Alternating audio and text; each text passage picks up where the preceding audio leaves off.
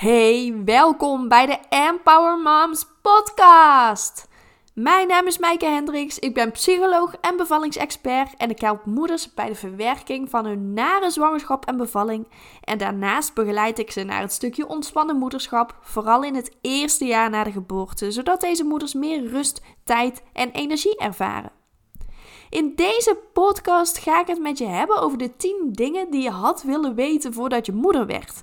Want Sommige dingen had ik eigenlijk heel erg graag willen weten voordat ik zelf moeder werd. En dan niet per se om mezelf er goed op te kunnen voorbereiden. Want vaak loopt het toch anders dan gepland. Dus op sommige dingen kun je je nou eenmaal niet voorbereiden. Maar eigenlijk meer zodat ik de tijd en de vrijheid die ik had voordat ik moeder werd, bewuster had kunnen beleven. In plaats van het voor vanzelfsprekend aan te nemen. En misschien herken jij dat ook wel, dat als je nu terugkijkt op de periode voordat jij moeder werd, dat je zoiets hebt van. Maar soms dacht ik van, ik heb het druk. Maar waar was je dan precies druk mee? Want je had alsnog heel veel tijd voor jezelf. Tenminste, ik heb die gedachte wel eens dat ik soms denk van, Oké, waar had ik het precies druk mee en hoezo dacht ik dat dan? Want nu met twee kinderen heb ik het pas druk. En als ik niet uitkijk, ben ik de hele dag door bezig en schiet die tijd voor mezelf erin. Dus daar moet ik echt bewust mee bezig zijn. Dus ik heb even 10 dingen opgeschreven die ik had willen weten voordat ik moeder werd. En uh, waarschijnlijk is het ook heel herkenbaar voor jou, dus vandaar dat ik het uh, met je ga delen. En het eerste punt is dat je moedergevoel altijd klopt. Jij voelt aan wanneer er iets is met je kind. En dit start ook al heel vaak tijdens je zwangerschap. Jij weet of iets goed is of niet goed is, want jij voelt dit. En luister hier ook naar. Hè? Ook al zeggen artsen iets anders, jij mag vertrouwen op je intuïtie, want dat klopt altijd. Ik zal ook even een voorbeeld van mezelf noemen, of een aantal voorbeelden. Mijn eerste zwangerschap is geëindigd in een miskraam. Dat was een paar maanden voordat ik zwanger werd van Evie. En ik stond daar met een positieve zwangerschapstest in mijn handen. Het was een hele lichte zwangerschapstest. Dus dat baarde me ook al een beetje zorgen. En ik had van tevoren ook niet echt het gevoel van: oh, ik ben zwanger. Mijn menstruatie bleef uit. En ik dacht, nou, voor de zekerheid doe ik een testje. Ik verwachtte niks. We waren niet per se bewust bezig met kinderen krijgen op dat moment, omdat ik nog studeerde. Maar toen was de zwangerschapstest positief en ik had er al meteen een heel naar gevoel bij. Het voelde niet goed. Het voelde alsof er iets mis was. Alsof het, ja, alsof het niet echt een kindje werd of zo. Ik, ik kon het niet per se heel goed uitleggen, maar ik zei het ook tegen mijn man meteen eigenlijk van het is niet goed.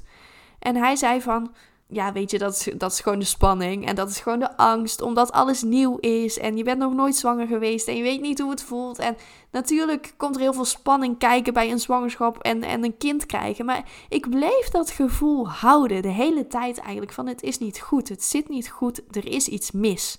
En ik heb dat ook elke dag tegen mijn man gezegd. Van ik weet zeker dat het niet goed is. Dus ik heb ook een paar keer een zwangerschapstest overnieuw gedaan. En ja, dat HCG liep wel op. Die streepjes werden donkerder. Maar toch, weet je wel, mijn man die zei ook van, nou stop nou eens met dat testen en ga er nou maar gewoon van genieten, want het komt vanzelf wel goed. En ik had zoiets van, nee, het komt niet goed, want het is niet goed. Mijn zwangerschapssymptomen namen af. In het begin was dat een klein beetje, maar eigenlijk vrij snel namen die symptomen al af. En toen zei ik van, nou, er is geen baby meer. Er zit geen baby in mijn buik. Ja, ik kon dat echt niet uitleggen. En dat bleek ook zo te zijn, want een paar dagen later kreeg ik een miskraam. Met uh, zeven weken begon ik heel erg hevig te bloeden, kreeg ik heel veel pijn, ben ik naar het ziekenhuis gegaan en daar constateerden ze inderdaad dat het een miskraam was. En dat het eigenlijk ook een leeg vruchtzakje was, dus dat het nooit goed had gezeten. Op dat moment dacht ik, ja, zie je wel, ik heb al die tijd gelijk gehad. Ik voelde dat er iets niet goed was en het bleek ook niet goed te zijn. Dus ik mag daarin zeker vertrouwen op mijn eigen gevoel, ook al zegt iedereen om me heen iets anders. Dat het niet zo is dat ik er maar op moet vertrouwen dat het goed komt en dat het vast met spanning te maken heeft. Nee, ik voelde dat gewoon dat het niet goed was. En toen ik zwanger werd van Evie en later ook van Finn, wist ik eigenlijk meteen dat het goed zat. Wist ik meteen dat ik zwanger was. Meteen eigenlijk op de dag nadat we seks hadden gehad. Dat is heel erg gek. Ook een heel, ja, heel moeilijk uit te leggen. Maar ik wist precies dat ik toen zwanger was. En dat bleek ook twee weken later steeds uh, met Evie en met Finn, dat dat dus zo was. Ik bleek inderdaad zwanger te zijn. En dat voelde ook meteen heel goed, voelde heel fijn. Ik, uh, ja, nee, ik, ik wist dat precies. En ik hoor ook van heel veel vrouwen dat ze dat ook hebben ervaren. En natuurlijk zijn er ook uitzonderingen dat heel veel vrouwen het niet weten. Hè? Dat kan natuurlijk ook. Maar er zijn dus ook heel veel vrouwen die die intuïtie wel hebben. En ik had ook die intuïtie van later in de zwangerschap van oh mijn kind ligt in stuit. Mijn kind ligt niet met het hoofdje naar beneden. Mijn kind ligt met de billen naar beneden. Dat was ook echt een, een intuïtie, een gevoel bij de verloskundige zeiden ze toen van nee, dat is niet zo. Het ligt gewoon met het hoofdje naar beneden. En ik bleef volhouden van nee, dat is niet zo.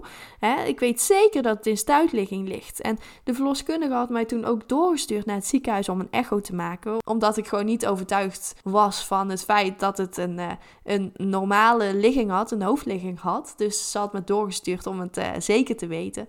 En daar bleek inderdaad dat het in stuitligging lag. Dus ook daarin volgde ik mijn gevoel weer. Van nee, mijn kind ligt in stuit. Ik voel dat. Zowel bij Evie als bij Finn had ik dat gevoel. En dat bleek ook bij allebei zo te zijn. Ook al zoiets geks, hè. Twee kinderen um, die allebei in stuitligging liggen. Komt niet heel vaak voor, maar uh, ik had dat dus. Maar weet je, daarin mag je dus echt wel vertrouwen op jouw gevoel. En ook als je kind is geboren, dat moedergevoel, ja, dat, dat is zo'n oergevoel. Je kunt het eigenlijk ook niet uitleggen, maar jij voelt dat er iets is met je kind. Ik heb dat ook vaak gehad als mijn kind ziek werd bijvoorbeeld. Ik wist dat gewoon. Ja, je voelt als er iets is met je kind. En dat mag je zeker serieus nemen. Daarin mag je echt vertrouwen op jezelf. Het tweede punt is dat een dag vaak anders loopt dan gepland. Want met kinderen is een planning maken gewoon erg lastig, hè? Want dan zijn ze ziek, of de opvang is weer dicht, of je staat op het punt om weg te gaan en je kind heeft dan net alles ondergepoept of alles ondergekotst. Dan moet weer nieuwe kleertjes aan. Ja, dan kun je wel heel streng zijn op jezelf. Maar wees vooral heel flexibel en mild voor jezelf als je niet alles kunt doen wat je graag wilde. Morgen is er weer een dag. Morgen kun je het weer verder oppakken. Dus word vooral niet boos op jezelf. En het is natuurlijk niet altijd leuk als jij van alles hebt gepland wat je ook heel graag wilde doen of wat je moest doen, maar het lukt dan niet. Dat kan heel veel frustratie geven. Dat kan ervoor zorgen dat jij gewoon even niet fijn voelt. En dat is natuurlijk helemaal oké? Laat dat gevoel er vooral ook even zijn. Maar word niet boos op jezelf, want jij kunt er niks aan doen. Dus wees mild voor jezelf. En ben er oké mee dat het dus anders gaat. Met kinderen loopt het nou eenmaal anders. Heb je met iemand op een bepaalde tijd afgesproken en lukt het niet om die tijd te halen? Nou, so be it. Nou en? Dan kom je een kwartiertje later. Wat is het ergste dat er zou kunnen gebeuren? Dat is echt de vraag die ik mezelf altijd stel op het moment dat het anders loopt dan ik van tevoren had gedacht. Wat is het ergste dat er zou kunnen gebeuren? Want dat haalt de lading er eigenlijk van af. En dat zorgt ervoor dat het dus makkelijker wordt om ermee om te gaan. Het derde ding dat ik graag had willen weten, is dat je soms terugdenkt aan de tijd voordat je kinderen had en denkt: wat had ik toen een relaxed leven? Ja, weet je, zoals ik in het begin al vertelde, kun je soms terugdenken aan de tijd voordat je kinderen had en dan denken van hoezo dacht ik dat ik het toen druk had. Want je kon doen wat je wilde, wanneer je het wilde. Je hoefde met niemand rekening te houden. Je kon weg wanneer je wilde. En af en toe kun je daar enorm naar terug verlangen. En dat is echt helemaal oké. Dat mag er ook zijn, hè? Ik weet dat heel veel moeders dit soort gedachten voor zichzelf houden. Dat ze zich hiervoor schamen, omdat ze het gevoel hebben dat dat er niet mag zijn. Omdat ze daarmee hun kind tekort doen. Maar weet je, iedere moeder heeft dit soort gedachten. Het maakt je geen slechte moeder op het moment dat jij dit soort gedachten hebt. Het is gewoon heel erg menselijk dat je niet altijd van het moederschap kunt genieten. Dat je niet altijd van je kind kunt genieten. En dat je het soms gewoon even zwaar vindt en dat het je te veel wordt. En dat je dus terugdenkt aan de tijd voordat je kinderen had. Dat je denkt van, oh, wat had ik toen veel vrijheid. En ik kon series kijken wanneer ik wilde. En ik kon heel veel films kijken en boeken lezen. En ik kon uitslapen. En dat mis ik ook gewoon, hè. Gisteren, het is vandaag maandag dat ik deze podcast opneem. En gisteren was het zondag. En gistermiddag zijn de kinderen naar mijn ouders geweest. En dan hadden mijn man en ik gewoon even een middagje niks. We hadden niks gepland. En we hebben serieus alleen maar series lopen kijken. We hebben gewoon niks verder gedaan. We alleen maar op de bank gehangen en series gekeken. Nou, dat hadden we gewoon op dat moment echt even nodig. Dus dan hoef je jezelf daar ook niet schuldig over te voelen. Want luister ook vooral naar wat jij nodig hebt. En voor ons was dat wat we nodig hadden. En daar hebben we naar geluisterd. En op het eind van de dag waren we gewoon helemaal opgeladen. En ook super blij dat de kinderen weer terug waren. Want we hadden dus weer genoeg energie om ze te vermaken. Die tijd voor jezelf, pak die dan ook zeker. Het vierde ding dat ik graag had willen weten, is dat je nog heel lang last kunt hebben van je bevalling, zowel fysiek als mentaal. En dit wordt heel vaak onderschat. Want een bevalling heeft gewoon een enorme impact. Je kunt je wel voorbereiden op je bevalling, maar op het herstel word je eigenlijk vaak niet voorbereid. En hier open over praten zou echt voor veel meer begrip en herkenning zorgen. Dat is echt iets wat ik mis. Want waarom wordt er eigenlijk niet echt veel gepraat over bijvoorbeeld het bloedverlies wat je kunt hebben. En dat dat tot zes weken na je bevalling kan duren. Dat dat zo enorm veel is dat je echt kraamverbanden nodig hebt. Ja, we hebben vaak geen idee totdat je zelf bevalt. Of dat je nog heel lang last kunt hebben van de knip die je hebt gehad. Of, of als je uitgescheurd bent, dat dat ook enorm veel pijn kan doen. Dat je er misschien zelfs uh, nog maanden later of jaren later uh, jeuk van kunt hebben aan, aan de knip of aan de scheur. Dus dat zijn best wel belangrijke dingen. Maar ook mentaal, weet je, een bevalling heeft gewoon een enorme impact. En als je bevalling dan niet gaat zoals jij wilt, dat het anders is gelopen dan je had gewild, ja, dan kan dat ook gewoon een enorme invloed hebben op hoe jij je voelt. Dus vandaar dat het ook enorm belangrijk is om dit bespreekbaar te maken en hierover te praten, want het is niks om je voor te schamen. 33% van de vrouwen maakt een negatieve bevallingservaring mee. Dat is echt heel erg veel. Dat is 1 op de 3. Maar ook als jij wel een fijne bevalervaring hebt gehad, dan is het ook goed om de tijd te nemen om deze bevalling te verwerken. Want een bevalling is niet niks, hè? Dat, dat maakt gewoon een enorme impact. Dat, dat neem je de rest van je leven mee. Dus neem de tijd, zowel fysiek als mentaal, om tot rust te komen. Dus kom die eerste dagen ook zeker niet uit je bed. Dat is ook heel erg goed voor je bekkenbodem. Hè? Als je gewoon in je bed blijft liggen en niet te veel in het huishouden gaat doen. Maar pak echt die rust. En zorg er ook voor dat je mentaal tot rust komt. Pak genoeg slaap. Als de baby slaapt, ga zelf slapen. Als de kraamverzorgster er nog is, kan die wel even voor de baby zorgen. Maar zorg ervoor dat jij gewoon kunt uitrusten. Dat je alles op je gemakje kunt verwerken. Neem daar zeker de tijd voor. En ook daarna, niet per se alleen tijdens de kraamweek, maar ook daarna, pak ook regelmatig die rust. Dat is ook heel belangrijk. Dan het vijfde punt die ik graag had willen weten is dat je er heel blij van kunt worden als je even alleen naar de wc kunt. Ja, echt hoor, weet je? Even rust, even stilte, even tijd voor jezelf, ook al is het maar een paar minuten. Deze tijd alleen is zo heerlijk daar verlang je vaak naar op het moment dat je kinderen wat groter zijn. Want die vinden het dan super interessant om mee te lopen naar de wc. Om te kijken wat daar allemaal gebeurt. En uh, ik heb dat zelf met mijn kinderen ook. Ja, vooral Finn, die is twee jaar. Dus die vindt poepen en plassen enorm interessant. Evie, die is die fase eigenlijk al wel een beetje voorbij. Maar die wil af en toe ook gewoon mee, omdat ze het gezellig vindt om bij mij te zijn. Terwijl ik denk van, oké, laat me gewoon eventjes een paar minuutjes met rust, weet je wel. Ga gewoon even lekker zelf spelen. En af en toe gebeurt dat ook. En dan geniet ik gewoon intens van die rust op de wc. Ja, dit is echt zo moeilijk te begrijpen als je gewoon zelf nog geen kinderen hebt. Maar als je dus wel zelf kinderen hebt, dan snap je mij helemaal. Of bijvoorbeeld als je even zelf een autoritje moet maken. Dat dat echt voelt als tijd voor jezelf. Eventjes voor niemand zorgen, maar eventjes gewoon niks. Hoe heerlijk is dat? Terwijl vroeger hè, je, je echt niet zo kon genieten van een autoritje.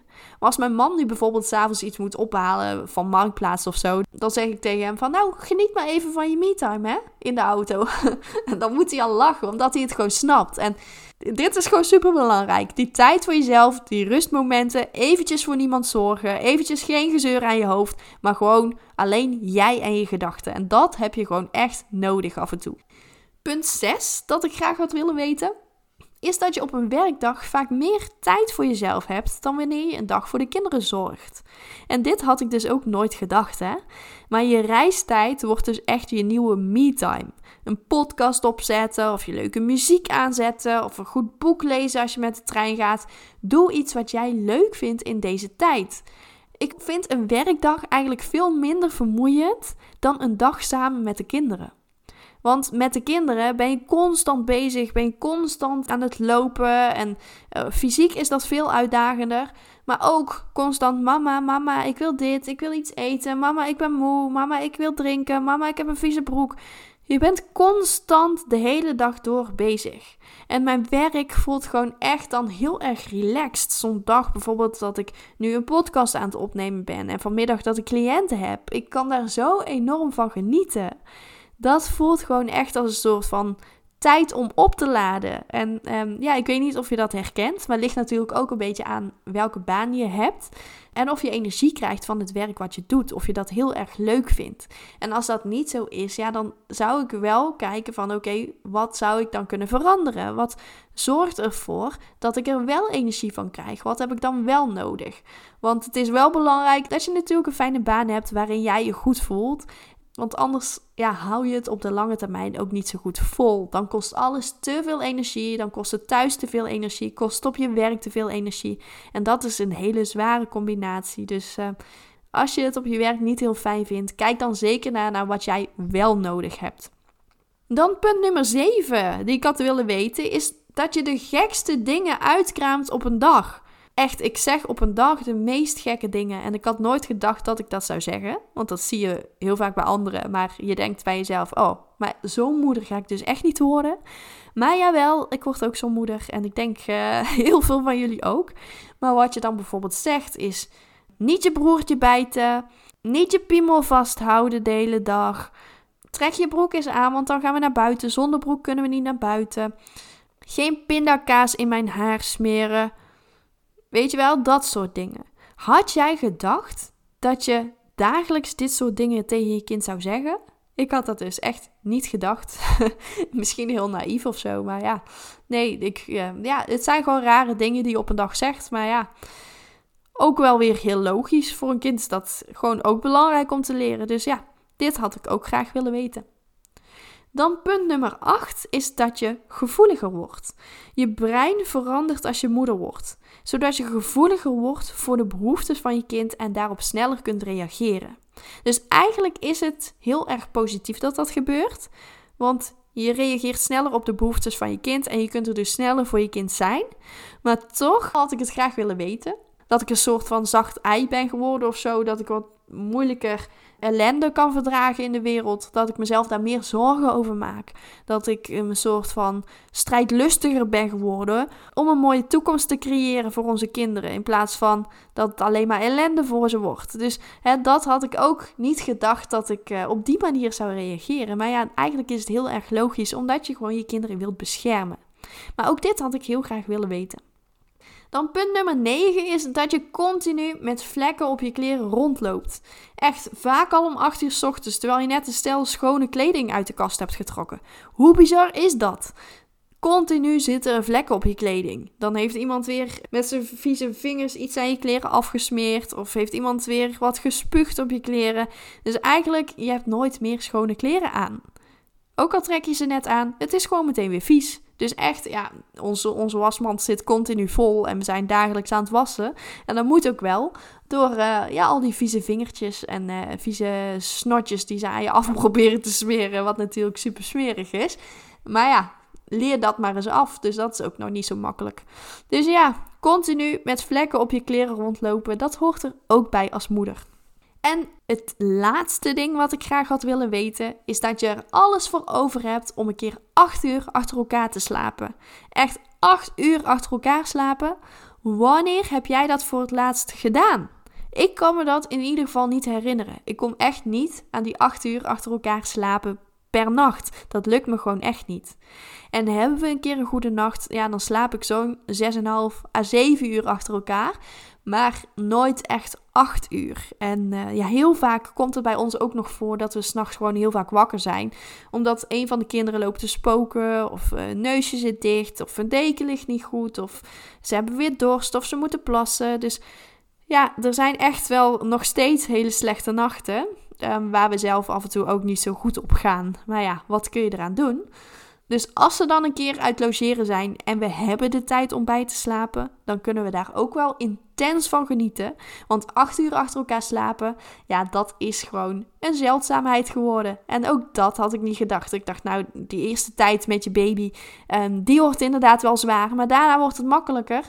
Maar goed, mijn uh, oudste kind is, uh, wordt al bijna vier en we hebben nog steeds regelmatig slechte nachten. Dus ja, het houdt niet op. en ik hoorde gisteren toevallig dat het gewoon ook uh, niet beter gaat zijn. Want op het moment dat ze ouder zijn, lig je zelf weer te piekeren over de dingen die je hebt gezegd of dingen die je hebt gedaan. Of dan zijn ze uit en maak je weer zorgen van komen ze dan wel op tijd thuis of komen ze überhaupt wel thuis. Of hè, dan lig je daar weer over te malen. Dus als je kinderen hebt, dan uh, is je goede nachtrust voorbij. nou, ik wil je niet de put in praten of zo, dat ook weer niet. Uh, ik wil wel positief afsluiten, dus ja, geniet gewoon van die goede nachten. Ook al haal je de 8 uur per nacht niet, ook al slaap je 5 of 6 uur achter elkaar, geniet daar ook van. Want daar rust je ook al enorm van uit natuurlijk. Ik ben heel benieuwd of jullie ook nog dingen hebben die je had willen weten voordat je moeder werd. Heb jij een leuke tip waarvan je denkt van nou, ik wil ook dat andere moeders uh, dit horen? Laat het me dan ook vooral weten. Je kunt me een mailtje sturen op info@empowermoms.nl of stuur me gewoon een berichtje op Facebook of Instagram empowermomsnl. Ik ben heel benieuwd naar je reactie en zo kunnen we andere moeders ook beter voorbereiden op het moederschap. Ik wil je enorm bedanken voor het luisteren naar deze podcast en tot de volgende keer.